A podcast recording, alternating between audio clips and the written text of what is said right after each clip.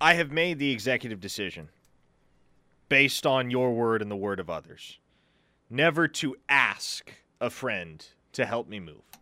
Now, if friends want to help me move, whether next month or any at any point in the future, I am by no means going to deny their services. Mm-hmm. But Just don't offer. Yeah. I am not going to ask anyone to help me move. Well, uh, one of the friends ways you're out don't of that. ask friends to help them move. That's right, and you don't have a truck. That's one of the reasons why I would never get a truck. Now, I've had a truck in the past, you know, way back in high school, but I would never get a truck because people think you're a moving company. You know, your friend, hey man, well, Now use your truck." weekend. Hey, I'll get you a six pack. That used to be the offer. Like, no thanks, dude. I can uh, I can get the six pack myself, and the weekends are not made for hard labor. I mean, about the most labor I'm going to do is like swinging a golf club. That's it. I'm not lifting. Now, have I done it in the past? Yes, but I finally decided, you know what? I'm not helping anybody move, and I'm not asking anybody else to help me move either. Friends, don't ask friends to move each other. and I won't need a truck. At least not at this point in my life. I don't have anything. I'm just saying because don't enough. don't get one because people will think that the sign on the side of the door says Parker Thune Moving Company. If you do that, Yeah, well, look, I'm not a truck type of person anyway. Many have made light of the fact on social media and elsewhere that I drive a mom car. It's a Nissan Rogue. Is it a bit of a mom car? Admittedly so. But to me, much like wearing the color lavender, Steely, it's a sign of masculinity when you can wear the color lavender, drive a mom car, etc., and not feel insecure about it. My car you, is a very pr- sign to me that somebody's a wimp. Is what it is. My car is very lavender. practical. Are you kidding me? It's got lots of space. It gets good fuel mileage. It's reliable. It's exactly what I need in a vehicle. Yeah. I don't care if it loops me into the stereotypes with soccer moms. So the white Buffalo is a company vehicle, is what you're saying? Because I, I thought that was also the personal vehicle. Or did I miss out on the Buffalo diet, or what? no, the Buffalo didn't die. What you, what, what are you talking about? What is the name of your vehicle? The the Buffalo is Yes, the Nissan white Rogue. Buffalo, Okay, yes. I don't know. I thought that was like a sedan or something. I'm not very smart. I'm not a smart man. You haven't seen it out in the. I had, parking but I thought you had like another vehicle, and like the Buffalo was like you know a company vehicle. I don't know Nissan Rogue. I don't know. I didn't know that was an SUV. Now I know. We- Micah from Konawa on the text line says, I'll help Parker move if he can guarantee me that OU lands David Stone on air right now. Moving is the worst, the absolute worst. And that's why, you know, Shay and I, because we're getting up in age, we're thinking, you know, should we downsize when we're like 65? Because this house is too big for two people. It really is, particularly when you get older and even getting up the stairs is difficult. But I thought, no, no, I am not going to move. I'm not going to do it again. I'm just not going to do it. Somebody in the 918 said, Parker, you could trade moving help for insider information, and the text line would be there in droves. Imagine the that's true. You know what? That's 100% accurate right there. All right, we better start talking recruiting before we start getting, you know, people on the text line. Hey, move move on to something else like recruiting, all right?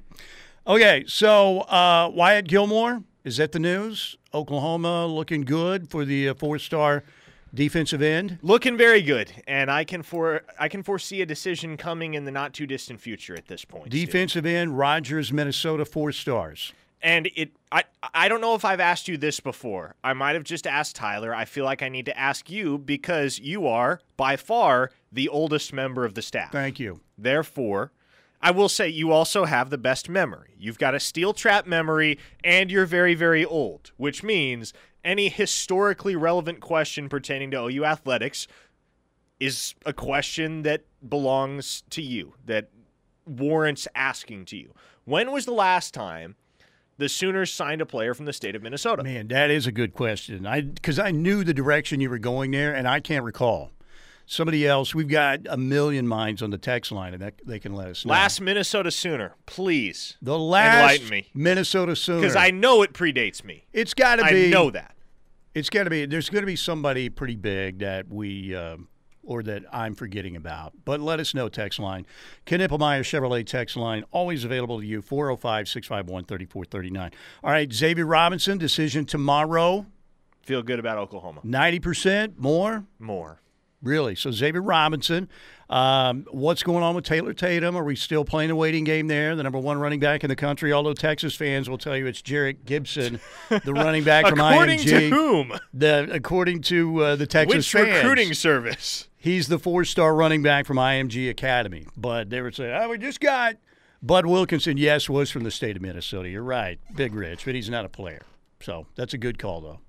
We're going to talk about Bud a little bit later on because I've got, uh, well, I'll get into it a little bit later. It's it's a Sooner history lesson. So Xavier Robinson, Caden Durham visited LSU over the weekend, That did happen, and and it is what it is. still think Oklahoma might have a slight lead, or is it a, they like a lap think, ahead I if it's NASCAR? has a sizable lead. Right Do you now. really? Yes, So- I do. There you go. All right. Uh, Will Nwaneri was in Georgia this weekend. It was an official visit. It was more of a family type thing. Yes. But you would think that Kirby Smart and company knew that uh, he was there, obviously, and they probably planned around that. But you don't know anything official yet, right? So I have not had the chance to catch up with Will and won't until he gets back into Kansas City this afternoon on the flight. So at that point, you know, ask me tomorrow and I might have some better insight. But in talking to people around Nwaneri, there's still a very predominantly OU vibe there. really? And okay. so, yeah, I, I mean, look, there were bedwetters on the text line and on the message boards elsewhere that were saying, oh, another visit to Georgia. It's over. He's going to be a Bulldog. A lot of those same people were the same people that were conceding that Will was going to be a Vol a month ago based on the official visit schedule and the word of Steve Wiltfong, which admittedly, Steve is one of the best, if not the absolute best in the game. So what he says is worth paying attention to. However, when he says Tennessee has a slight lead for a prospect, even if that's true, that's not cause to say, okay, screw it. Why even bother? Oklahoma's not getting this kid anyway. What do we think is the worst level? Would it be the Boomer Doomers or the Boomer Bedwetters? Boomer Doomers rolls off the tongue better. Okay, but the boomer bed, the boomer, the the boomer bedwetters might be the lowest level, right? Lowest level. I, in, You in- just in coined that phrase. That's on you. You just use bedwetters, but if you put boomer and bedwetters together, that's probably about as low as you can go. So, Jim in Arlington says, Steelman, how about the last time OU played Minnesota in the old uh, Metro Dome? Yeah, that was the 80, 85? 84 season, I believe, wasn't Oh, it? 84. Maybe it been 84. But we talk about that, you know, time and time again because they started, that was their season opener. Minnesota had a quarterback, Rickey Foggie. Lou Holtz was the coach at Minnesota. And the Sooners won a fairly boring game. Troy Aikman was the quarterback for OU. And then you had that game starting the season opener season opener on September 28th. September 28th. It was televised on TBS back in the day. I think what happened was the Sooners had an earlier game scheduled again 85 season, thank you. Um, you know, it um, it was a TBS game. And again, the Sooners won the game, but I think they had an earlier game that was scheduled with SMU that they moved to the last game of the season in early December, is why the Sooners started the season that late. So we have an answer. Okay. I don't know if it. I don't know with 100% certainty if it is the correct answer. It'll need to be vetted. But Grill Boy himself, Travis Davidson, texted to say that Gordon Brown was the last Minnesota Sooner from 63 to 65. Okay. That, see, I would have been two years old. So that is going back almost 60 years. It has been a good long time since the Sooners rostered a player from the state of Minnesota, if Grill Boy Travis Davidson is to be believed. Somebody said from the 580, Al Eschbach would have known who came out of Minnesota from the 580. Yes, Al's older than me. I love Al, but Al's older than me. And you spelled Minnesota M I N I S O T A. So just a- Minnesota. Minnesota. I think that was probably sarcastic, I'm hoping.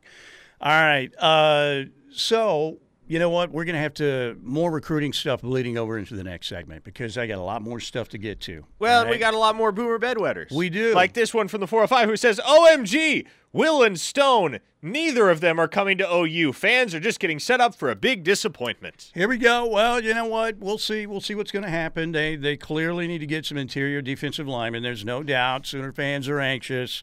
So we shall see. All right. Want to thank Lasher Home Comfort Systems 405 579 3113 for all your heat and air needs. It's Lasher Home Comfort Systems. More recruiting on the way. What's up with Taylor Tatum?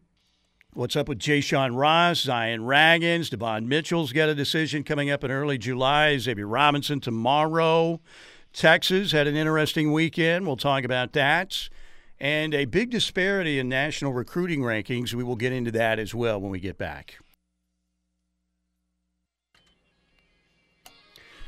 Monday edition. Steelman and Thune here on the home of Sooner fans, the Ref Radio Network, Riverwind Casino, over 2,800 electronic games. They're actually getting closer to 3,000 more room on the gaming floor. It looks unbelievable out there. The new renovation is uh, spectacular.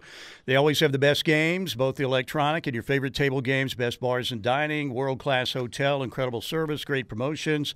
At Riverwind Casino, there's always a good time and cash bonus play and prizes to be won. Great show to bring back the Showplace Theater last Friday. Earth, Wind, and Fire. Next up, Collective Soul. Tickets available July 21st.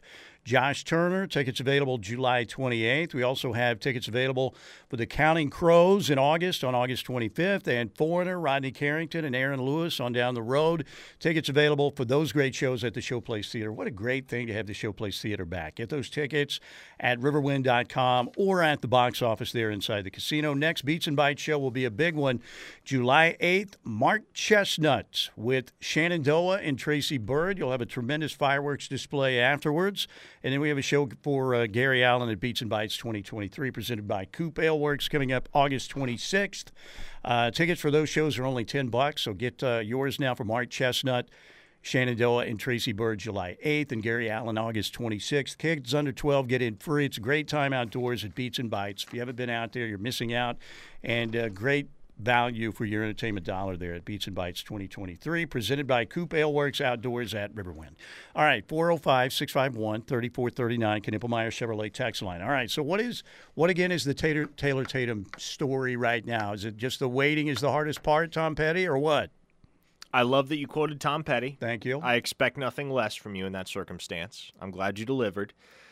But yeah, it's really now just about waiting for the decision timeline from Taylor Tatum. And the initial thought was that it was going to happen this past weekend. And as I mentioned on Friday, all the predictions that were flying in in OU's favor for Taylor Tatum kind of kicked that timeline back a little bit. The kid got a little gun shy.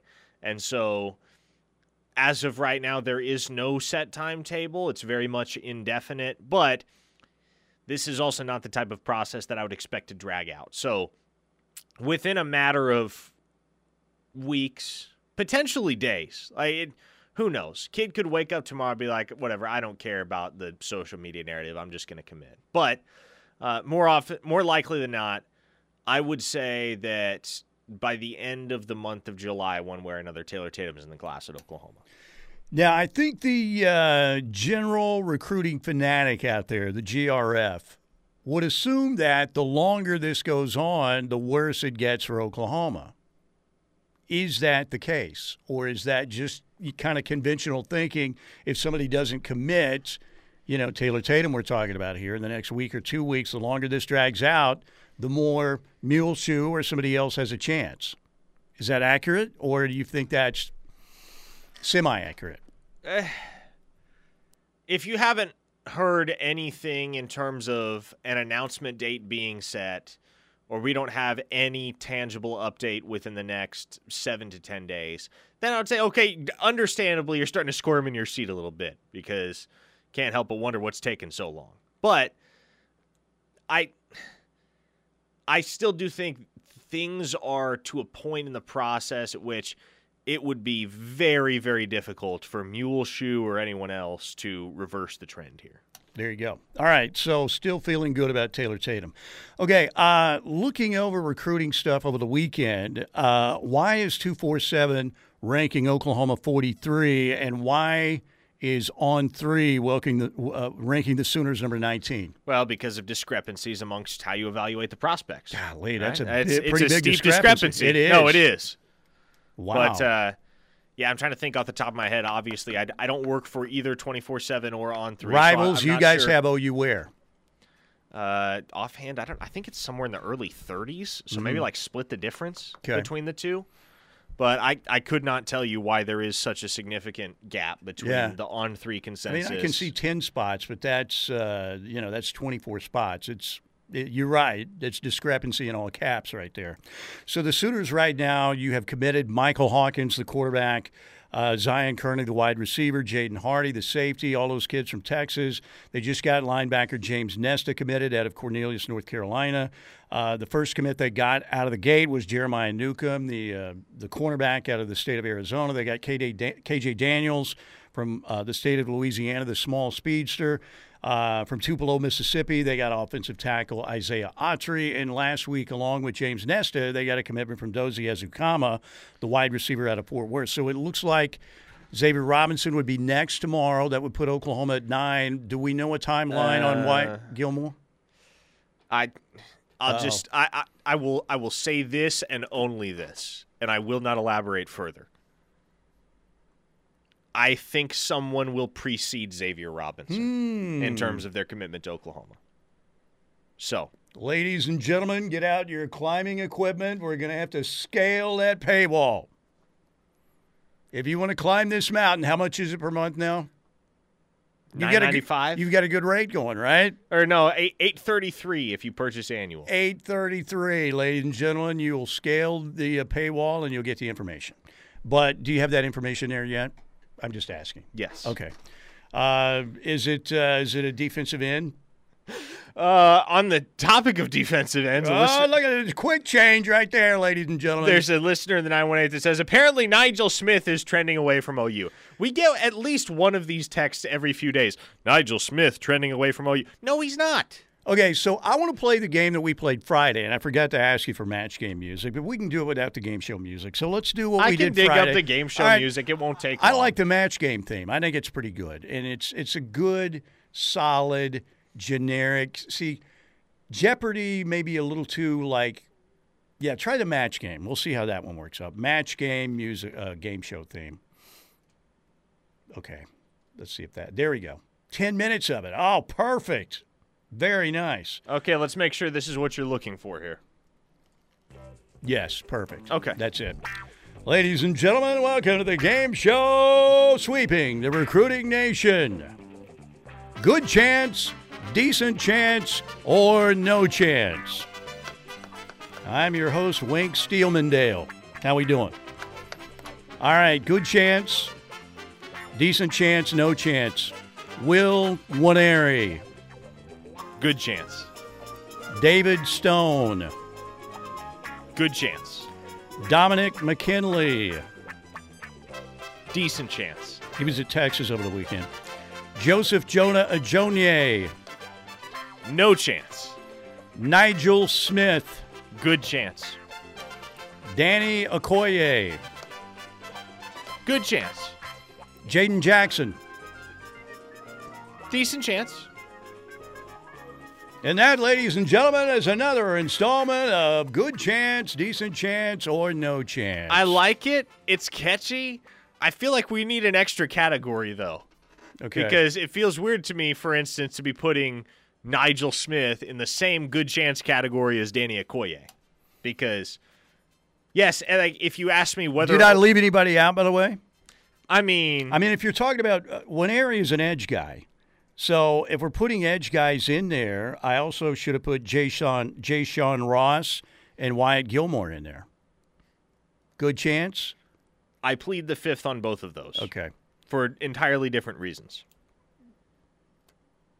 Hmm. Okay, well, Gilmore might be the greatest Gilmore since David Gilmour from Pink Floyd. What about Happy? Uh, Happy's pretty good, and there is a real Happy out there, of course, we know now. But uh, so, Jay Sean Ross, you know, there is a future cast for him out there. Cherokee Sooner says, have a category for mule shoe tampering. Oh, we're going to get to uh, Mule Shoe here in a minute, I think. Can we play Mule Shoe's theme? I have it listed under 626. It's What? Yes, it's 626 Mule Shoe branded theme. And this was one of our listeners reminded me of this. So, yeah, we're going to run this. It's the Mule Shoe Is branded it, theme. It never rains in Southern California. no, it's this one for Mule Shoe. Branded, scorned as the one who ran. What do you do when you're branded? Wherever you go for the rest of your life, you must prove you're a man. That's not happening until they start playing some defense. He is scorned as the one who ran. Right? He and Kevin Durant. Which one committed the biggest felony against the state of Oklahoma? It's Muleshoe by far. I think so too. KD left for a better situation. Muleshoe left for more money. I do think that they're both traitors, traitor, traitorous activities against the state of Oklahoma. So, again, neither should be allowed back, in my opinion. Okay, 405 651 3439 on the Knippelmeyer Chevrolet text line. Uh, so, did I leave anybody out in that uh, good chance, decent chance, no chance on the defensive line prospects? I'm- we had Nwaneri, we had Stone, McKinley, Jonier, Nigel Smith, Jaden Jackson, Danny Okoye. Uh, we kind of threw in Wyatt Gilmore and Jay Sean Ross. That's a pretty exhaustive list. Offhand, I can't think of anybody that you forgot, or if you left anybody out. It's it's not springing to mind. Oh, Zina Umeozulu. Okay. And good chance, decent chance, no chance. I'm gonna say good chance. Hmm. Okay. I'm on the fence between decent and good, but I'll so go with good. the Sooners still have some good ABs, right? Left with a lot of these really highly touted defensive line prospects, whether it's interior defensive linemen or some of the edge guys. All right, we got to take a break on that note. 405 651 3439. 405 651 3439. What's going to happen with the Big 12 preseason media football poll? The media. What a bunch of losers. The media. They never played the game. Bunch of wimps. We'll talk about that because I think I think we'll be able to guess what's going to happen in the top five. Just the order might be the toughest part. We'll talk about that when we get back right here on the ref.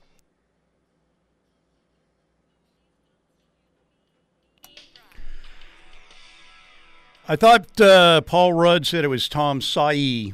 Tom Sawyer. What was that? I Love You Man. Was that the name of the movie he was in? Where they went backstage and met Rush.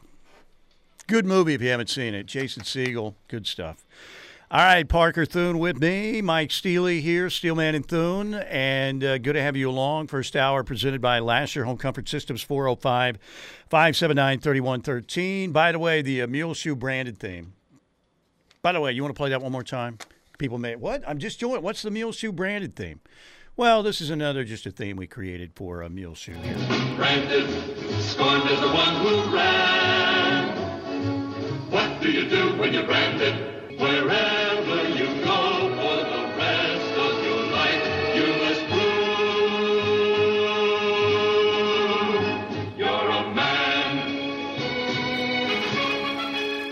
Too bad we're not hanging on to that too long. You know, it's been a while now since he's been gone, but still, he he did scorn. He's definitely scorned as the one who ran. But you know what? In the long term, the Sooners will be better off for it. That, ladies and gentlemen, is our Ortho Central clip of the day, presented by Ortho Central with clinics in Norman, Midwest City, and now that. Tri City location serving Newcastle, Tuttle, and Blanchard. These full service clinics do a great job treating orthopedic and sports medicine injuries. Thank you to Ortho Central.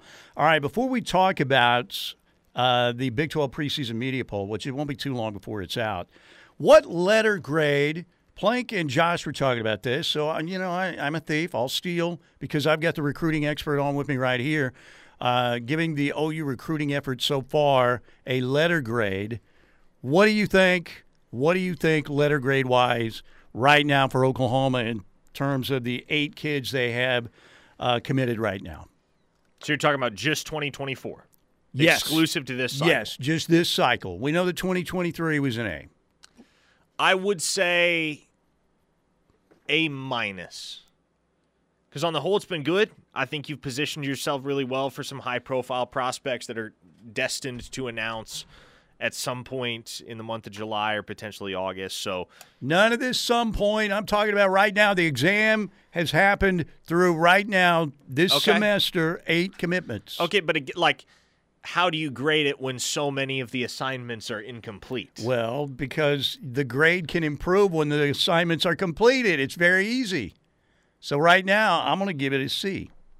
A C, huh? C, maybe a C plus. Okay, because they didn't get Bryant Wesco. Well, if you look at the misses, they missed on Wesco and they missed on Zadavian Sims, and that's really But, it, mm, right? Nah, I, I mean, I you can't that- throw like Sammy Brown in there because that was a, a- Sure. a long shot, I, right? I would say the two big ones that they didn't get were Bryant Wesco and Peyton Pierce. Peyton Pierce, me- yeah. See, I've totally forgot about Peyton Pierce. It's been so long ago.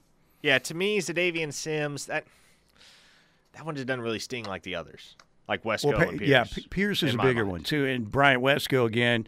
At one point, I don't know where he is now, but he was the number one ranked national player, not wide receiver player. So I don't know, C plus for me, but we'll see. Okay. Uh, if we're tossing out and completely disregarding the assignments that are yet unfinished, as it were, I will give it a B. Okay, Solid B. all right, that works. Okay, so the uh, the media, you've seen some of the media people. Here's how I voted in the preseason poll. Uh, so it's not going to be long. I'm not sure when. Usually, you know, when we get the, uh, you know, when we get to July and we go to media days, it'll be announced just before media days or whatever. But I'm not sure the exact date. But I think it's going to look like this. It's going to be Texas number one, K State number two, or maybe K State. Now, I think the issue being there is that Texas has Kansas State at home on the schedule. So I'm going to say it's going to be Texas one, K State number two, defending champions. Uh, yes, they lost Deuce Vaughn, uh, the great defensive end, uh, whose name I can never pronounce. Uh, but they also Oh, Felix Anudike Uzomah. Yes, see, I don't want to say that. Um, but great player. And then I think the Sooners or TCU will be third, and then probably Texas Tech five. What do you think? I think maybe TCU third because of the lingering taste of six and seven for OU. What do you think? I can you comfortably put TCU that high? I guess I, you, you I can make a case, but it's it's all about recent case. memory. They even though they got absolutely obliterated by Georgia. Um, I'm going to say Texas one, K State two, TCU three, OU four in a very close vote, and then Tech number five. Am I missing something? kind of a mysterious year in the Big Twelve, it is, isn't it? Yeah, it is. Like, not only is it tough to pick that team, that being obviously the team that you'd project as the Big 12 champion in 2023, not only is it difficult to project that team that wins it all, but it's also difficult to project an upper echelon. Like there's so many teams that could just as easily go 9 and 3, 10 and 2 as they could go 5 and 7, 6 and 6. To me, Texas Tech is a perfect example, right? Mm-hmm. Yeah, that team's got some firepower Joey they've got some McGuire's doing a nice job there. and they've got culture. And so this could be They're sand Aggies, though, according to the uh, Longhorn fans. Which again, I, I just heard that in the last two weeks, and I think it's great. yeah, and I I so I look at Texas Tech as a team that's got a really really high ceiling but also a relatively low floor Mm-hmm. comparative to the rest of the top flight contenders in the conference. I also think it's a pivotal year for Dave Aranda and Baylor because I normally I wouldn't be putting a coach on the hot seat one year removed from a Big 12 title, but some of the things I've heard that ab- about Baylor organizationally right now as a football program lead me to believe that Aranda might have a shorter leash than many would anticipate. Really? Yeah. What do you What do you mean organizationally? Like he's they've got a problem with their organization, or the organization has a problem with Aranda? No, no, no, no. The organization doesn't have a problem with Aranda. It's just things aren't running as seamlessly within the walls of whatever their equivalent But Dave of the Switzer Aranda, Center is. Dave Aranda's Is- a robot. How can they not be running smoothly? That- I'm sure everything's on computer and he runs it through his brain. Honestly, man, like that was the biggest question for me when I started hearing that stuff. I was like, Yeah. really? Like under Aranda's watch? I mean, you would think you, things are this disjointed? You would think that, yeah, absolutely. All right, uh, on the Knippelmeyer Chevrolet, Chevrolet, Chevrolet text line, um, what's the latest on Nwaneri? Just got here, Mr. Spicoli.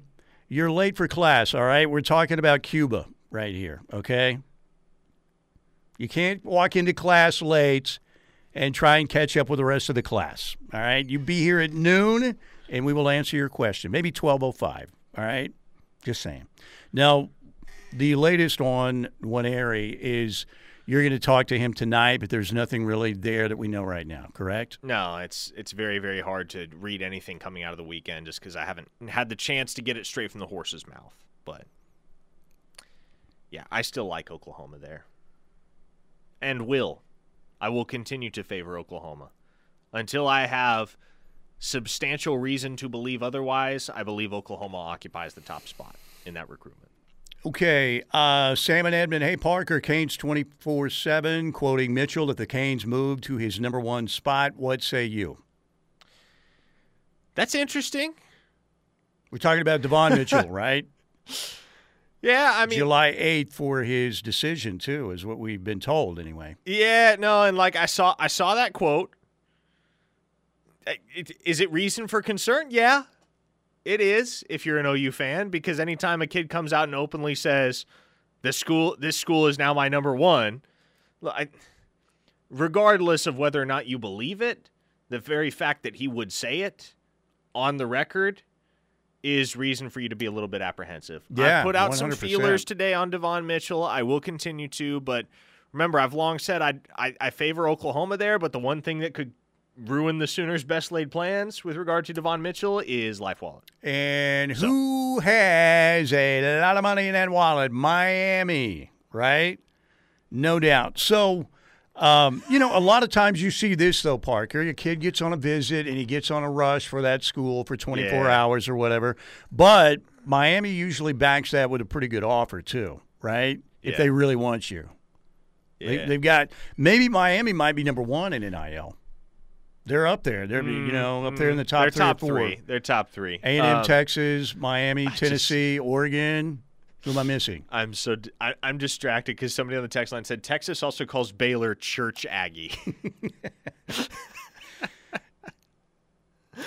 oh like it. man, what is I got to admit that's pretty good from the Longhorn fans. You know, it is. what so is, Texas what is Tech, TCU then? Excommunicated Aggie? I don't know, but Sand Aggies for Tech. I'd never heard that until like two weeks ago, and I thought that was spot on. All right, we should take a break right here to stay on the clock. Uh, we're going to get right back to your text 405 651 3439. You guys are doing an unbelievable job. I'm just messing with you, Air Jordan's guy. But Spicoli did come in late, and Mr. Hand made him pay, took his pizza away. They were talking about Cuba, right? All right, break right here. Coming back, Mike Steely, Parker Thune, Jesse Crittenden coming up at 135. Stay with us right here on the ref.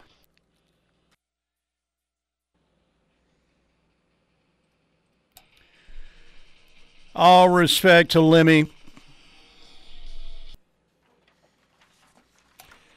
That man was a legend. Motorhead. I'm trying to see if they still had the loudest decibel level ever in a concert. Lemmy was a very handsome, not really man, but he was uh, a legend. Absolutely. All right, welcome back, Mike Steely, Parker Thune. 405 651 3439. The one, the only Knippelmeyer Chevrolet text line. You guys are lighting it up again like you do every day.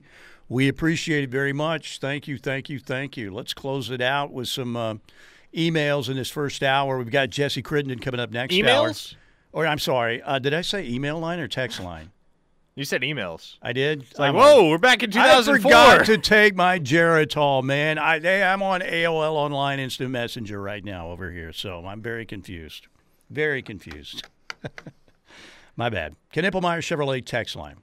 Okay. Jay from Medill asks, is Owen Field really torn up or is Tattoo doing tattoo things? What is Tattoo up to? That man has too much time on his hands. But I did see a tweet from Jason Fairs, I think late last week, that they were resurfacing Owen Field. So they were pulling Okay. up all the turf and reseeding it. So Don't ever doubt the crew there. They're unbelievable. It'll be it will be a masterpiece, an absolute masterpiece by the time they play Arkansas State. Jason Fairs is a master of his craft and a devoted member of the Ref Army. Yes, absolutely. So don't worry about it. And ba- I like Tattoo Baker a lot, by the way, but he does seem to have a lot of extra time to create, which is good, I guess. I would like to have more extra time to create, but I don't. Okay, uh, let's see. What else do we have? If we lose out on Mitchell, says our man Ronnie Crimson, uh, the Bates hate will be transferred to Joe Jon. I, I, I fear that is true. Ronnie Crimson, yeah. I don't know that he's necessarily the burning bush of recruiting texters, but he's pretty close. Pretty, pretty close. I yes, I wouldn't disagree with that. Elsewhere on the text line, Brian in Tulsa says, It's okay, Steely. I'll beep you here in a bit on your pager. Uh, you know, the pager for me was never a big deal. I think I had one I, for a I've while. never in my life have I seen a pager. What even is a pager? Oh, it was somebody would like just text you a me- not text you, but page you a message, or they would leave their phone number and you would call them back.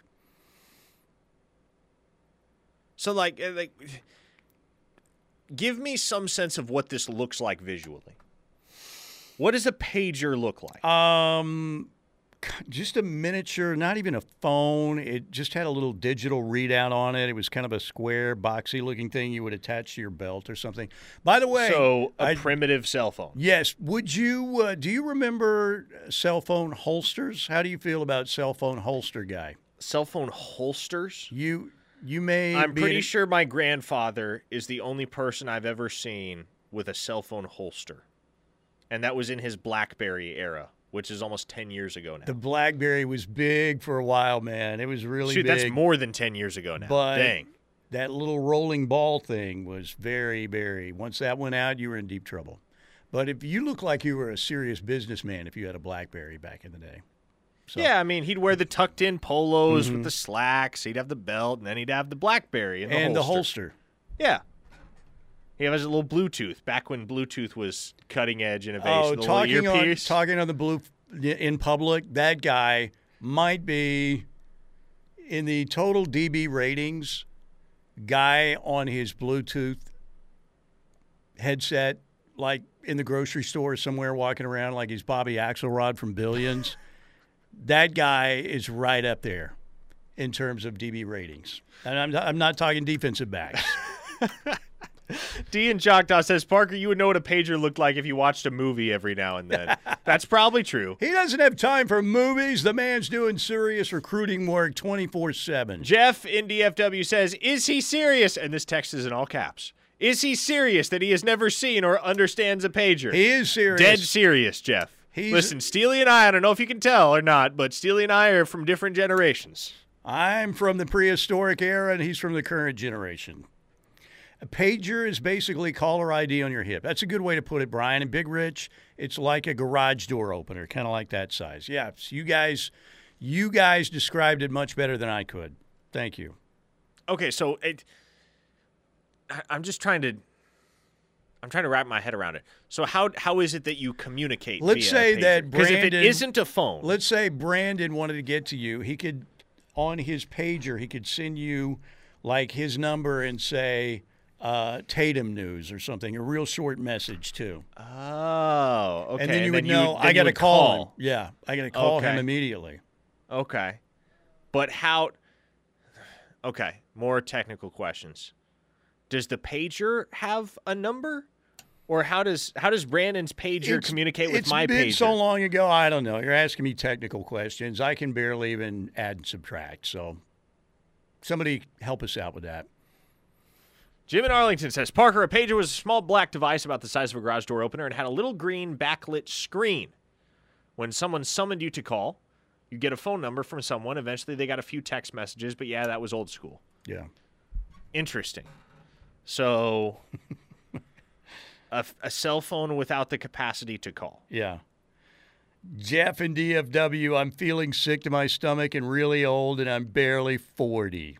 Uh, he's a young pup, Jeff. He is. He's very young. Very young. We're trying to, you know, while he's educating us on the new stuff out there, newfangled technology and whatnot, we're trying to let him know back when real men lived and how difficult we had it. All right. It was very tough. Daryl in Tuttle says yes, the pager had a phone number. So there you go. Yes. Okay. I just don't remember. Yeah, doctors had it for their emergencies. That's that's true. Three one zero. It's just like the doctor in Caddyshack who got zapped when his pager went off. Can't remember the doctor's name, but he played with uh, Judge Smails. All right, we got to take a break for the top of the hour. We do have Jesse Crittenden on the way on the Riverwind Casino hotline coming up at 135. That's it right there. Thank you guys. The uh, ref army coming through on the text line yet again. Thank you to Lasher Home Comfort Systems, our man Tim Lasher and his company. 405 579 3113 for all your heating and air needs. Right now, you need air, lots of cold air. They'll get it done for you at Lasher Home Comfort Systems. We'll be right back.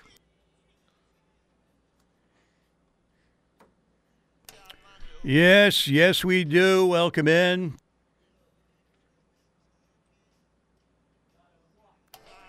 It is hour number two of Steelman and Thune here on the home of Sooner fans, the Ref Radio Network. I've got a lot of stats written down here, some stuff I want to get into here in one second. And again, is uh, my uh, handwriting, you know, I'm so old and this really, really bad arthritis. Actually, it's not that bad, but there is some but it doesn't bother me at all. I can read my own chicken scratch. It's barely legible to the mere mortal, but I am not. I don't need those reading glasses because I know the one and only Dr. Bellardo. And if you're over 40 like me, I'm so past 40, it's not even funny. But if you're either farsighted or nearsighted, you need to check in. Give my guy, Dr. Bellardo, a call. I've known him for a long time, going back to the early 2000s. Totally trust him and the staff over there. Go check him out. See if you qualify for lens replacement or cataract surgery from the experts right there at Advanced Laser and Cataract Center. Dr. B, he's been the man. He's been the Tiger Woods. He's been the Michael Jordan. He has been the leader in vision correction now for over 20 years. You can call them up at 405 755 7700 for your free consultation from Dr. Bellardo, or you can go online to alcok.com, like they always say there at the Advanced Laser and Cataract Center. If you want to see far or you want to see near, you have to come here to the Advanced Laser and Cataract Center. All right, so I was looking at this. We're going back to the text line. Um, Longhorn fan trying to tell me that uh, Texas is much better tradition than OU and a much better program. That's how he sounded. Well, ladies and gentlemen, did you know this? Now, last year was six and seven. All right, six and seven for Oklahoma. Parker Thune, since Bud Wilkinson arrived on campus at the University of Oklahoma, which would be the year 1947 hard to believe, two years after we won World War II. How many losing seasons do you think the Sooners have had in those 76 years? Well, the thing is, Steely, we were talking about this in the control room before the show, so I know the answer. Oh, that's right. See, I, I already forgot. Old man memory. I'll, I'll, it's six years. All right? Six years out of 76, the Sooners have had a losing season. 1960, Later in Bud's career, Bud would be done by 1963. They were three, six, and one. The next year, because we're talking about Brent Venables here, they bounced back in 1961 and they went five and five. Because I'm looking at after the losing season, what was the record the next year? So 1960, Bud went three, six, and one. 1965, Gomer Jones went three and seven. 1966, the next year, Jim McKenzie, the new coach, went six and four, but he had a heart attack. I mean, who knows what Jim McKenzie might have been able to do at the University of Oklahoma, but tragically he passed away. Jim McKenzie, no Barry Switzer really if Jim McKenzie doesn't come to the University of Oklahoma. He was 6 and 4 and 66. Then you had uh, 1996, 1997, 1998. Three years with John Blake, 3 and 8, 4 and 8, 5 and 6. Then you had 2022 which was Brent Venables six and seven. So unless I'm wrong, and I could be, but I am seeing six losing seasons in 76 years. That's pretty good. Even Howard went five, five, and one. Texas. How many would you think that Texas has had since 1947? Well, again, you told me the answer before the show, so I don't know if you want me to say. I'm just a, I'm an idiot. I'm an absolute moron. I'm an absolute moron. Texas has doubled that. They've had 12. 1954, Ed Price, he believe he he had to have replaced Dana Bible, went uh, 4 5 and 1. 1956, Ed Price again 1 and 9. 96, Fred Akers 5 and 6. 19, 1988, David McWilliams went 4 and 7. You talk about a country boy. It was David McWilliams. 1989, 5 and 6, David McWilliams. 1991, 5 and 6, David McWilliams. 1997, um, John Mackovic went 4 and 7. 2010, Mack Brown went 5 and 7. Uh, Charlie Strong, 6 and 7, 5 and 7, 5 and 7. 2014, 15, and 16 for Charlie Strong. And in 2021, Sark went 5 and 7. So Texas, by my count, has doubled that number. Now, Cherokee Sooner did point out on the text line Texas does have a better tradition of not being back. That's true. That's very true.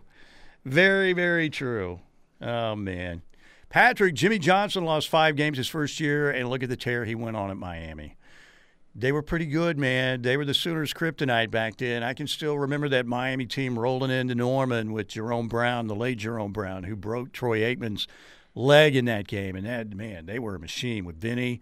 Uh, they beat the Sooners that day, of course, but Oklahoma. That led to Jamelle Holieway taking over uh, the Sooners' quarterback position. Troy Aikman ended up at UCLA with Terry Donahue. The rest is history. The Sooners, uh, you know, Miami lost to, it was Penn State, right? Shane Conlan had the interception. Yes, because they got off the off the off the plane in combat fatigues and everything, and then Joe Pa and Penn State beat them. The Sooners win the national championship. Or Joe Pa, or was that the Tennessee year? I'm trying to remember. Anyway, but Miami, man, they were tough. They were, like I said, they those speedy linebackers they had and the great people up front they had. You know, Russell Gary and um, you know um, Maryland, Russell Maryland. Uh, they were just they were good up front and they had speed at linebacker and they were pretty good against the wishbone. All right, 405 651 3439, Knippelmeyer Chevrolet text line. Patrick says Jimmy Johnson lost five games his first year, and look at the tear he went on at Miami. Uh, oh boy, from a listener in the 405, this is not a drill.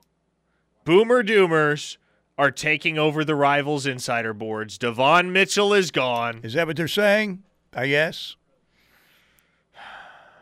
Now, Devon Mitchell, where, where's the Michael Hawkins factor here? The Michael Hawkins good buddy factor, if Devon Mitchell ends up at Miami, means that Miami cash means more than friendship.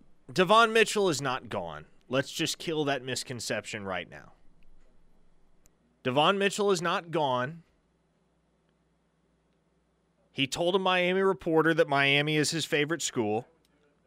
If you choose to believe that, okay. I won't begrudge you for believing that.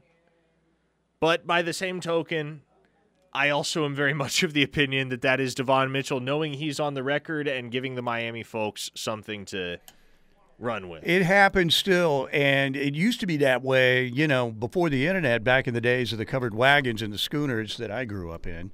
You know, you could say that, you could say that, you know, that to a reporter, and it wouldn't get out nationally.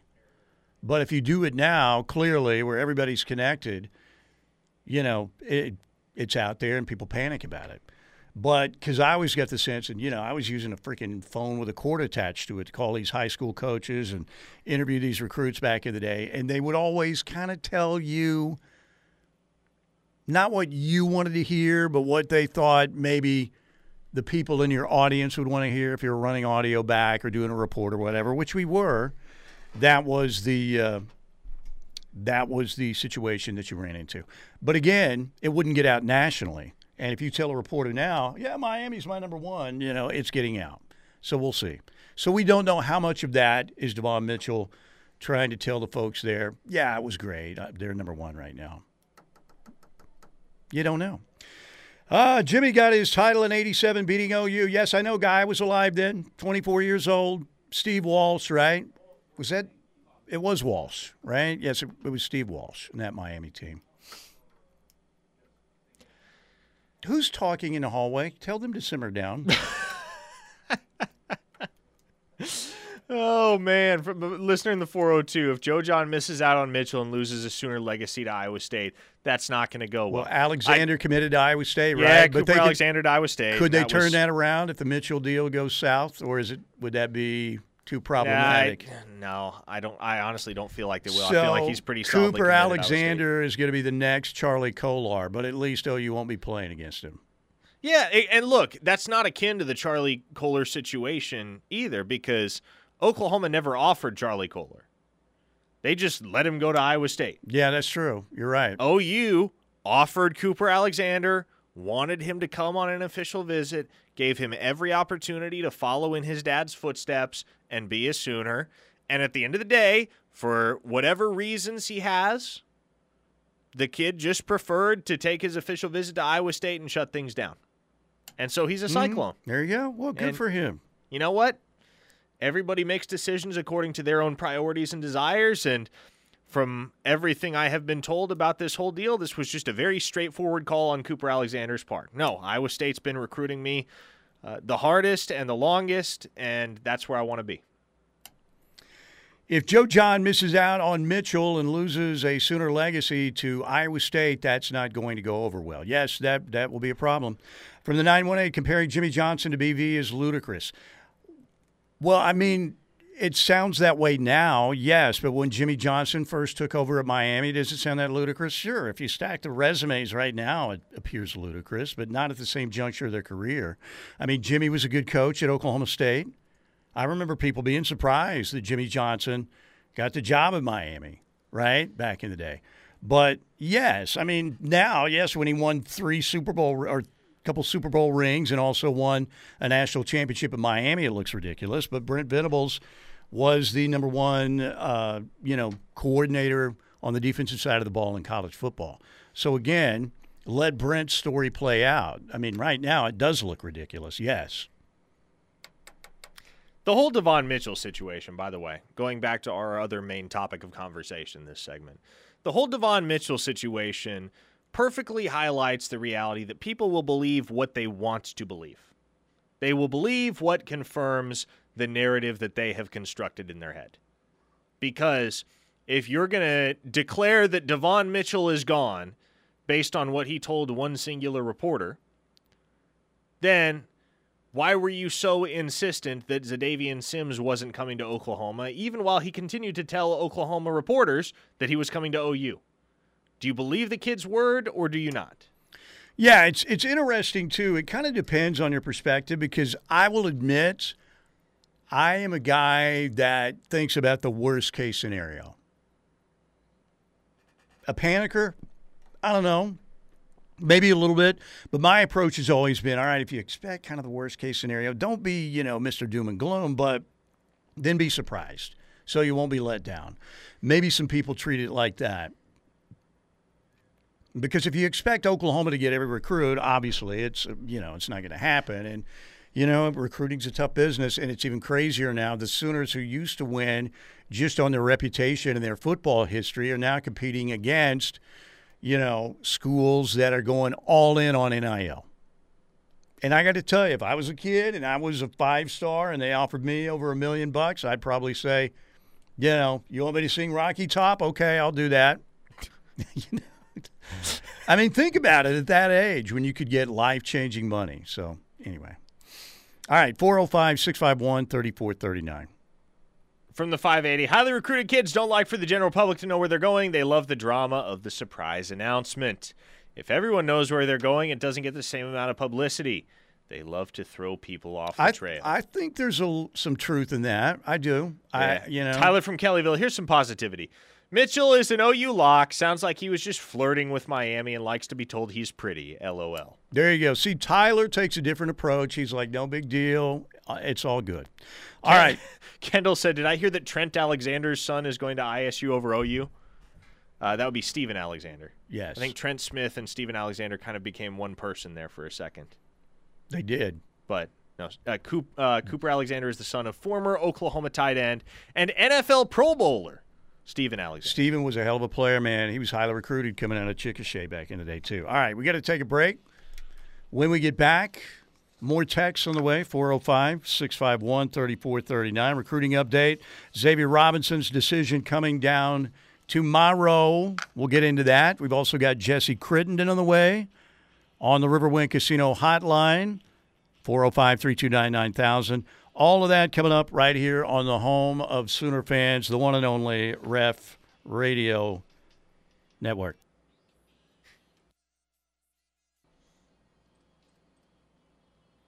We are back. Mike Steely, Parker Thune here on this Monday. That's one of uh, Kurt Cobain's favorite bands, the Pixies. They influenced him quite a bit. Maybe if they'd have influenced him a little bit more, he might have been around past 27, but in that 27 club. All right, 405 651 3439. Recruiting update again tomorrow. Xavier Robinson. It's Oklahoma, Notre Dame, OSU, and Iowa State, but it's really Oklahoma's uh, victory lap tomorrow, more than likely, right? And for a while, it looked like Notre Dame was pretty pretty serious in the Xavier Robinson sweepstakes, but you think it's Oklahoma tomorrow? I do. And yeah, that, again, the best way I can describe the arc of that recruitment is that it was all over the place there for a while. But things have really settled down the last couple of weeks, and it seems like Oklahoma is destined to be the pick tomorrow for Xavier Robinson. I don't see any way right now that that goes haywire. Let's talk about some uh, kids who were at other places over the weekend. Uh, we just talked about Devon Mitchell, who's going to make his decision July 8th, and what happened with Miami. He told a Miami reporter right now Miami's his number one. Who knows, you know, if he was just trying to butter up that reporter or not? We'll find out. We'll find out soon. Uh, Caden Durham was at LSU. Terry Bussey, the wide receiver, visited the University of Texas. Uh, Williams Nwaneri was uh, in the state of Georgia. It was a family deal, right? But we think he, the Georgia staff would ma- take advantage of that. But um, what do we know about any of those situations you did see? As you expect to see when you when a kid takes a visit, a lot of pictures with prospects and you know with the uniform on. We saw that at Caden Durham.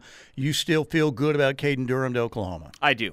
I very much do. And Look, there are some guys that took their official visit to Oklahoma, and it seems like a long shot that they ever make an appearance in Norman again unless it's in an opposing uniform. For instance, Daniel Cruz, in all likelihood, he's going to be a Texas Longhorn. Caden Massey, sounds like right now that one's coming down to Kansas State and Nebraska. Um, but Matt Rhule's doing some things, isn't he? He is doing some things, man. And if you pay attention to his recruiting philosophy in year one, it's interesting because basically he has he's done the exact opposite of everything that Scott Frost did at Nebraska. Which I think is a good thing. And it's a wise thing. And that starts with simply finding kids that want to be Huskers. Scott Frost, when he took that Nebraska job, instantly his rationale was, oh, we're going to make Nebraska sexy again. We're going to get guys from all over the country that want to come play at Nebraska and be part of this new. And that wasn't realistic because of how long that program had been down at that point in time. And Frost proceeded to sink Nebraska even lower over the next four years, lower than they've ever been as a program. And so, what Rhule has done is A, he has placed a great emphasis on locking down anybody from that Nebraska, eastern Iowa, central to northern Kansas, uh, Kansas City, Missouri area. Basically, anybody within a 250 mile radius from Lincoln, he has placed a high emphasis on recruiting and pursuing. And he's also been willing to take commitments from and give official visits to and generally prioritize players that other schools might not view as scholarship caliber, at least not at this juncture. So, for instance, you look at their commit list right now, you'll see a bunch of guys that, to be honest, aren't even in mid three star territory, that are low three star guys, but that are guys that just wanted to jump on board early with Nebraska. And so, I obviously I have no idea how things are going to go for Rhule in 2023, but when you build your nucleus around guys that want to wear the scarlet and cream, then that's potentially where you have a recipe for success if your scheme and your culture take root. And so yeah, I I'm encouraged by what Rhule has been able to accomplish in year 1. Well, not even year 1, off season 1 at Nebraska, but now it comes down to can you go win on the football field because all of it's irrelevant if you don't win at a place like Nebraska. Um, Big Bad Wolf says, I'll be keeping the receipt. Parker says X is destined to happen. Yes, I fully expect Xavier Robinson to be a Sooner tomorrow. From the 918 Kansas, we land both Durham and Tatum. Very good chance right now, I would say. and I'm actually that's three running backs, even though Robinson could be, you know, an H back as we talked about, but that's that would be a heck of a trio to get in one class. from the 417 if OU lands Nwaneri, Stone, Bussey, Tatum, Smith, Bricks, Durham, Bowen, and Robinson, they'd be ranked second with 274.66 in the 24 7 sports composite, in front of Michigan with their 22 commits, while OU would only have 17 commits. Am I wrong, or does it appear that OU leads for all nine? That comes from Boomer Brady in Missouri. Yeah, I think Oklahoma leads right now for all nine of those guys. I, do I think Terry Bussey ends up in the class? Gun to my head, no, I do not. Longhorn? Longhorn or Aggie. But I've got crystal balls in for the other eight. Or not crystal balls, future casts, I guess. So we're talking about Nwaneri, David Stone, uh, Taylor Tatum, Grant Brix. Isn't that the kid's name? From Iowa, yes. Yeah. Um, yeah, that would be. He's obviously done the class calculator thing. So uh, that's interesting. If you get eight of the nine, that's pretty good. Good text message from the 417 there in Missouri. Good stuff. Oh boy, here we go. From the 817, offensive line recruiting looks like a hot mess right now. Convince me I'm wrong. Okay, I'll convince you you're wrong. You have a four star commit already in Isaiah Autry. Mm-hmm. You're in very good shape with a couple other four star guys in Casey Poe and Grant Brix. It is an OU UCF battle right now for Eddie Pierre Louis. You'd favor OU in that one, naturally.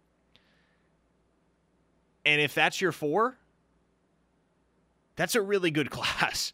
In fact, that's the best offensive line class Oklahoma has signed in years, if that's the case. When was the last time Oklahoma had four blue chip commits in the same class on the offensive line? Off the top of my head, it wasn't 23. They had two in Caden Green and Logan Howland. Uh, Josh Bates was fringe. Any way you slice it, they didn't have four. They had at most three. It wasn't 2022. They only had two commits total on the offensive line in that class. It wasn't 2021. I want to say they only took Cullen. Was Cullen Montgomery the only offensive line commit? It might have been. No, there was there was one other one. I can't remember who. Uh, Savion Byrd. Savion it. Byrd. Yeah, there, you go. go. Savion Byrd. It was Savion Byrd and Cole Montgomery. So you got to go back to at least 2020. And off the top of my head, I know they signed Nate Anderson and Andrew Raym, both of whom are four star kids in 2020, 20, or 20, 2020. A lot of 20s happening. I feel like my tongue just got caught in, in an endless loop of 20 right there. 20, 20, 20, 20, 20, 20, 20.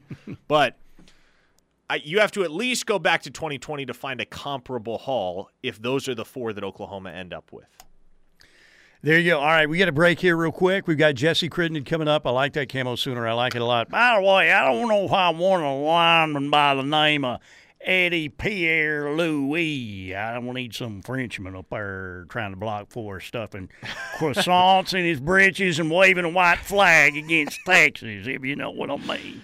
No Frenchman for me. Can I interest you in a bricks wall? there you go. Yes, that sounds much better. All right, we'll break right here. And uh, once again, we're coming back. Riverwind Casino Hotline. It will be Jesse Crittenden. And what else are we going to talk about? Sooner football, right? Let's do it next. Riverwind Casino Hotline featuring the one and only Jesse Crittenden uh, joining us right now, OU Insider Rivals Network. Jesse, how we doing on this Monday? It's getting it's getting a, it's good, man. It's getting a little hot outside. Oh, uh, but this I- week's going to be ridiculous. What did I see? Uh, like 105 and then 107, like Wednesday and Thursday, I think. yeah, miss me with that. Uh, not cool. Not cool at all. Not good. So, Jesse, did you did you vote in the uh, preseason Big 12 media poll? no, I I did not vote in that. How do you think that poll is going to look? Say, who do you think the media will pick as their top five? Yeah, I'm I'm curious about how that's going to shake out too, because I mean, I think there are I think there are a lot of teams that it's that it's really tough to gauge. How, I mean, what the expectation should be in 2023. I mean, even look at last year with a team like Baylor, who was coming off a, a championship, you know, a Big 12 championship. They, you know, they won the Sugar Bowl. Uh, went into last season as the preseason favorite to, to win the Big 12 and finish sixth. So I, I think it is tough to gauge. Now you've got four new teams on top of that. But I think I think that you know, eh, trying to make a prediction now, I think the top five is going to feature some sort of combination of Texas, Oklahoma, Kansas State, TCU, and ah, man, may, maybe Oklahoma State sneaks in there. That that's probably a, a tentative top five. We threw Tech in there as the five team. Okay, no, I could. Uh, Texas Tech ended really good last season. I think uh, that's a that's a fair one.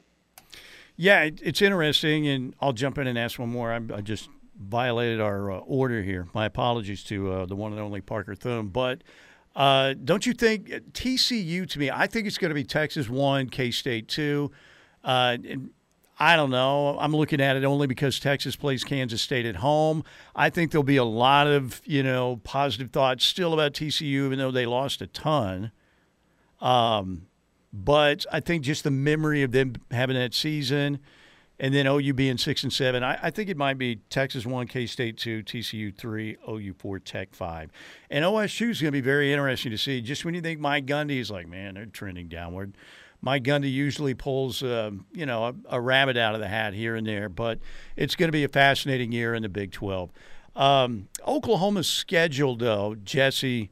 I mean, I really look at it. I'm like, man, you better at least get to nine wins, and even nine wins, I think maybe 75% of the OU fans would be disappointed even with nine because I, that schedule is tailor made for Oklahoma to have a real bounce back. Yeah, no kidding. I mean, I think you know there were there were a lot of unknowns, and you know, and how the schedule was going to shake out with four new teams coming in. Obviously, you you move away from you know facing the other nine teams in the Big 12 to having to incorporate four more. But yeah, no, I agree with you, and I actually I I made a prediction a few weeks ago. I, I think the path is there for OU to hit 10 wins in the regular season, and I, and I really don't know how controversial that is. I mean, you know, they get three of the new teams, um, you know, but I mean, it's I, I don't think I don't think any of those opponents uh, should necessarily be tough ones for OU. They avoid Kansas State, who I think was going to be a really tough matchup for them this year. Uh, you know, I, I mean, obviously there's still going to be some tough games on the schedule. Obviously with Texas, they go to Oklahoma State. In, you know, what should be a a, a pretty emotional matchup. But I mean, yeah, you've got Iowa State on the schedule. Uh, you've got Kansas on the schedule. West Virginia on the schedule.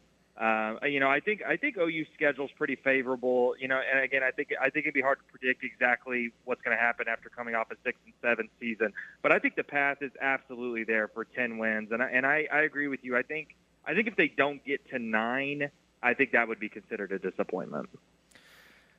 Jesse, looking across the landscape of this Big Twelve and the four new teams in the mix: BYU, UCF, Cincinnati, and of course the University of Houston if I, I know we've kind of broached this conversation in the past, but if there is a newcomer in the Big 12 that makes some noise this year, who do you think that is and why?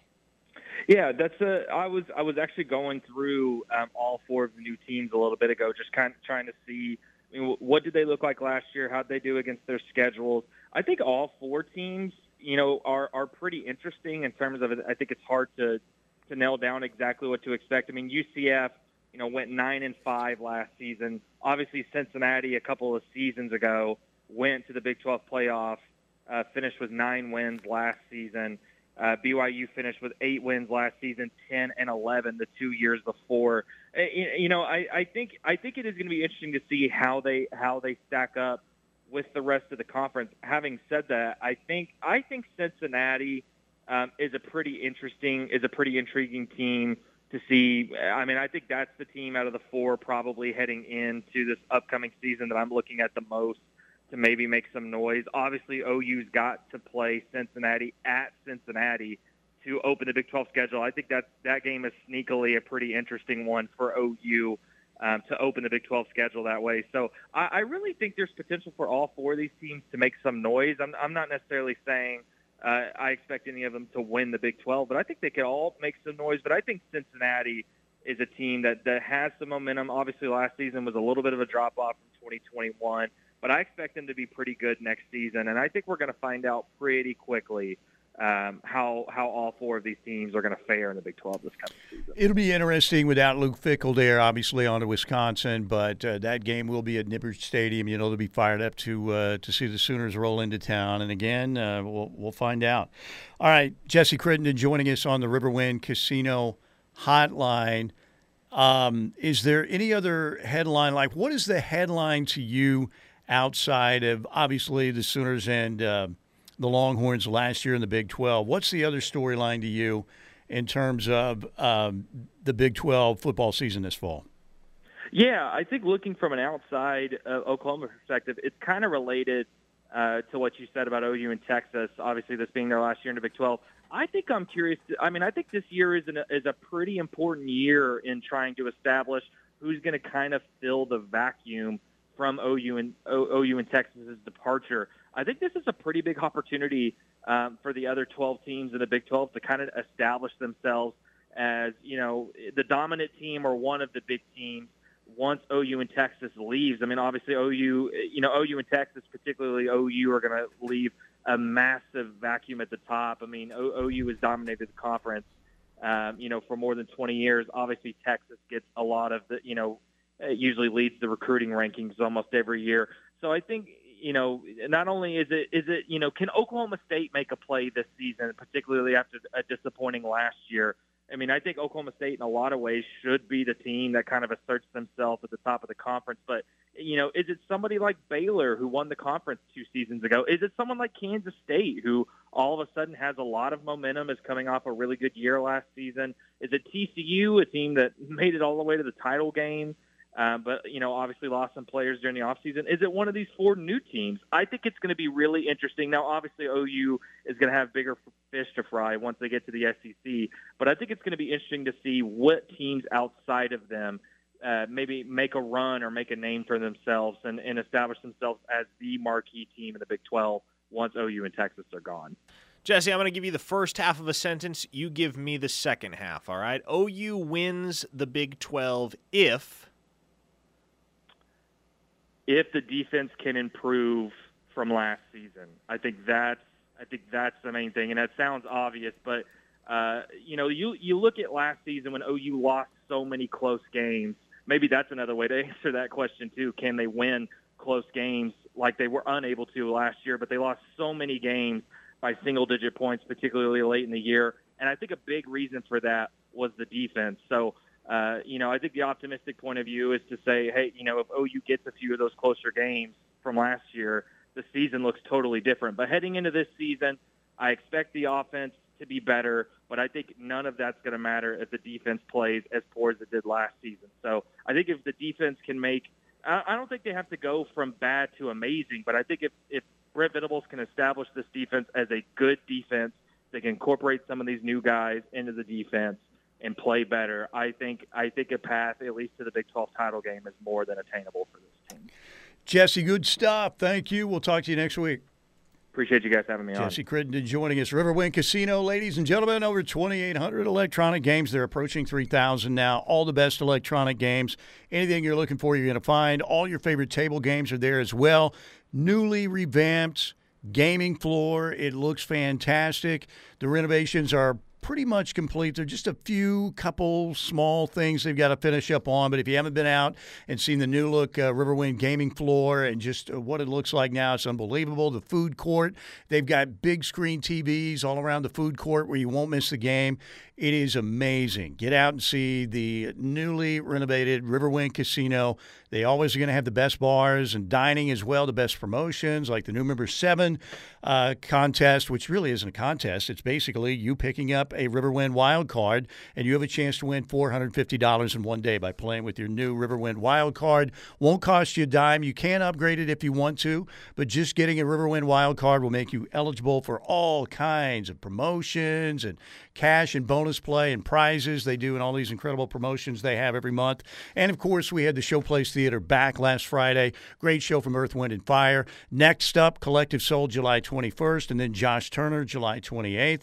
The Counting Crows, August 25th. Get your tickets online at riverwind.com or at the Showplace Theater box office. And next up, Beats and Bites wise, Mark Chesnutt on the Beats and Bites stage outdoors on the Coupe Works Beats and Bites stage at Riverwind Casino. Mark Chesnutt with Shenandoah and Tracy Byrd outdoors, great fireworks display to follow. It's going to be an incredible night, July 8th. Tickets for that show are only 10 bucks. Kids under 12 get in free. Get your tickets there at riverwind.com or again at the casino box office. All right, we'll take a break, come back, get some more texts in before we get out of here. 405 651 3439. They're rolling in as we speak on the uh, Knippelmeyer Chevrolet text line. Keep it here on the home of Sooner fans.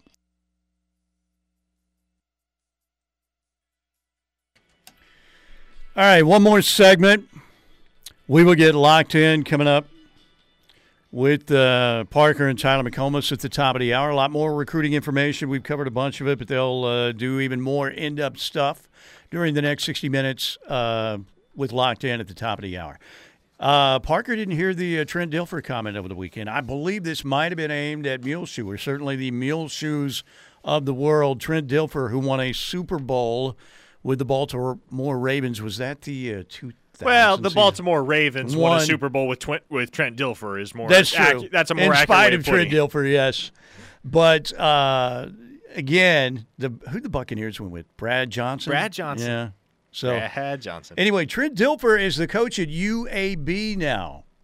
He hasn't been a head coach before. He's at he'll be at UAB. This will be his first season, and uh, he was on a podcast over the weekend and said he's going to do everything uh, he can to protect his players from like the mule shoes of the world. By the way, come try to get my guys. Right. Like, come, I dare you, Power Fives. I got a pretty, pretty big platform that I can step on. Yeah. And if I find you in my kids' DMs, and if I find you talking to high school coaches about my kids, if you're in my roster, I'm gonna call your ass out. I'm gonna say it by name to the biggest voices in television today, and it's going to make game day, and it's going to make Sports Center, and it's going to make because by the way, those guys running Sports Center are still my friends. That's right. I still got their So go ahead. I dare you to jump into my roster. And I told the American coach the same thing. I said, why don't you guys have the you know what's to stand up and say, get out of my roster? Right. I said, here's why because you want their job. Oh, I want you said it. I want this job. That's right. I don't want no power. I want this job. I want to live in Birmingham. I want to live downtown. I want to go see my grandson in Nashville. I don't want that other job. So I don't care if you blackball me. There you go, Trent Dilfer. Parker, what do you think? That is your first hearing of the Trent Dilfer sound clip from this weekend. Well, I mean, look, it's a nice sentiment, but at the end of the day, he's going to have to cultivate a roster that's worth anything before P5 coaches are going to try to poach guys from it. So, look, I again, like it, it's a nice quote to have on the wall or to have on a social media graphic or something. But let's see how that comment ages. Because Trent Dilfer has never been a coach at the collegiate level before. He's been a high school coach. Mm-hmm. Obviously, he won a Super Bowl as a player. Right? He's never been a college coach before. So, yeah, he's he's talking a big game to the Jimbo Fishers and Mule Shoes and Mario Cristobal's of the Power Five sphere. But wouldn't you But like to see him body slam Mule Shoe? Oh, no doubt. I feel like most in this state, honestly, most in this country, would pay good money to watch Mule Shoe get body slammed by anyone. Well, Kyle Whittingham did it twice. So did Cam Rising. They pretty much body slammed him, right? So, And I- his own, of course, he really gets body slammed a lot by Alex Grinch, but that's his own fault, pretty much. All right, 405 651 3439 on the Knippelmeyer Chevrolet text line. The Ref Army is doing it, doing it, and doing it well. Again, it's unbelievable. from a listener in the 405, welcome to college football, Dilfer. Mm-hmm. Yeah. Yeah, it's the new normal. Look, you have you have a G5 program that wins and has success, and obviously we don't know if that's going to happen or not at UAB yet, but let's say it does. Yeah, there will be P5 coaches tampering with Dilfer's players. Let's There say now- yes. Let's say you're a semi-handsome man. You're like a, uh, you know, but you're no Brad Pitt or Ryan Gosling or whoever the ladies love these days. And you finally get a five-star recruit, right? You're a, you're a halfway handsome man. You win with personality and everything, and then you've got these swab dudes coming after that five-star with all their money. That's basically what you're facing if you're at a G5 school. You're, you're the nerd who got the five star, you know, super hot babe, but You got her while she still had braces and was in high school all of in these the uncool yep, crowd. That's right, and all of these slick GQ models with the thick wallets are coming after her. So get ready. That's how, Ohio Sooner said Trent Dilfer is like 6'4", 240. There'd be there'd be a crater where Muleshoe once stood. oh, that would be nice. National landmark where Muleshoe was cratered. Just a sign. The Muleshoe cratering. Oh, Coy says, wait, hold on. How's he going to know if coaches are trying to get his players? Because I thought coaches can't go through players' phones. And that's a, that, that that's another angle to it all. Let's just say Trent Dilfer has a really good player, but there are P5 coaches trying to induce said player to transfer. You really think that player, if he has half a mind to transfer out, is going to go to Trent? He's going to walk into Trent Dilfer's office and be like, "Hey, I've been talking to this coach. They want me to go play for them, so I'm leaving." No, he's going to come up with some excuse. I need to be closer to family. Um, I just, I, I feel like I'm, I, I, I feel like I've reached the end of my journey here at UAB. It's time for the next step. They're going to come up with some. They're not going to walk into Trent Dilfer's office and be like, "Hey, uh, thanks for everything you've done for me, but Lincoln Riley wants me, so I'm leaving." You know what we need at the next WrestleMania? And I'm not even a wrestling fan, but you know what we need to do? We need to get Trent Dilfer and Pat Narduzzi against Mule Muleshoe and Brian Kelly. A tag team event. And at the end of that event, Mule Muleshoe and Brian Kelly, although better coaches, would be on the canvas, battered and bloody afterwards, just lying there unconscious. It would be awesome. I don't even know if Dilfer would need Narduzzi. I think No, he wouldn't, strong enough and good enough shape that he can take piece, both those guys. Narduzzi wants a piece of Muleshoe too, and Brian Kelly. He'd try and come in. He could use his southern accent and come in as Cajun man or whatever, and just get destroyed too. That'd be fun. Okay, we got to get out of here. Riverwind Casino, thank you very much. Thank you, thank you, thank you. Get out there and check out the newly renovated Riverwind Casino. It is awesome. And thanks to Dr. Bellardo and the Advanced Laser and Cataract Center, plus Lasher Home Comfort Systems, 405 579 3113. Let's get locked in up next, right here on the ref.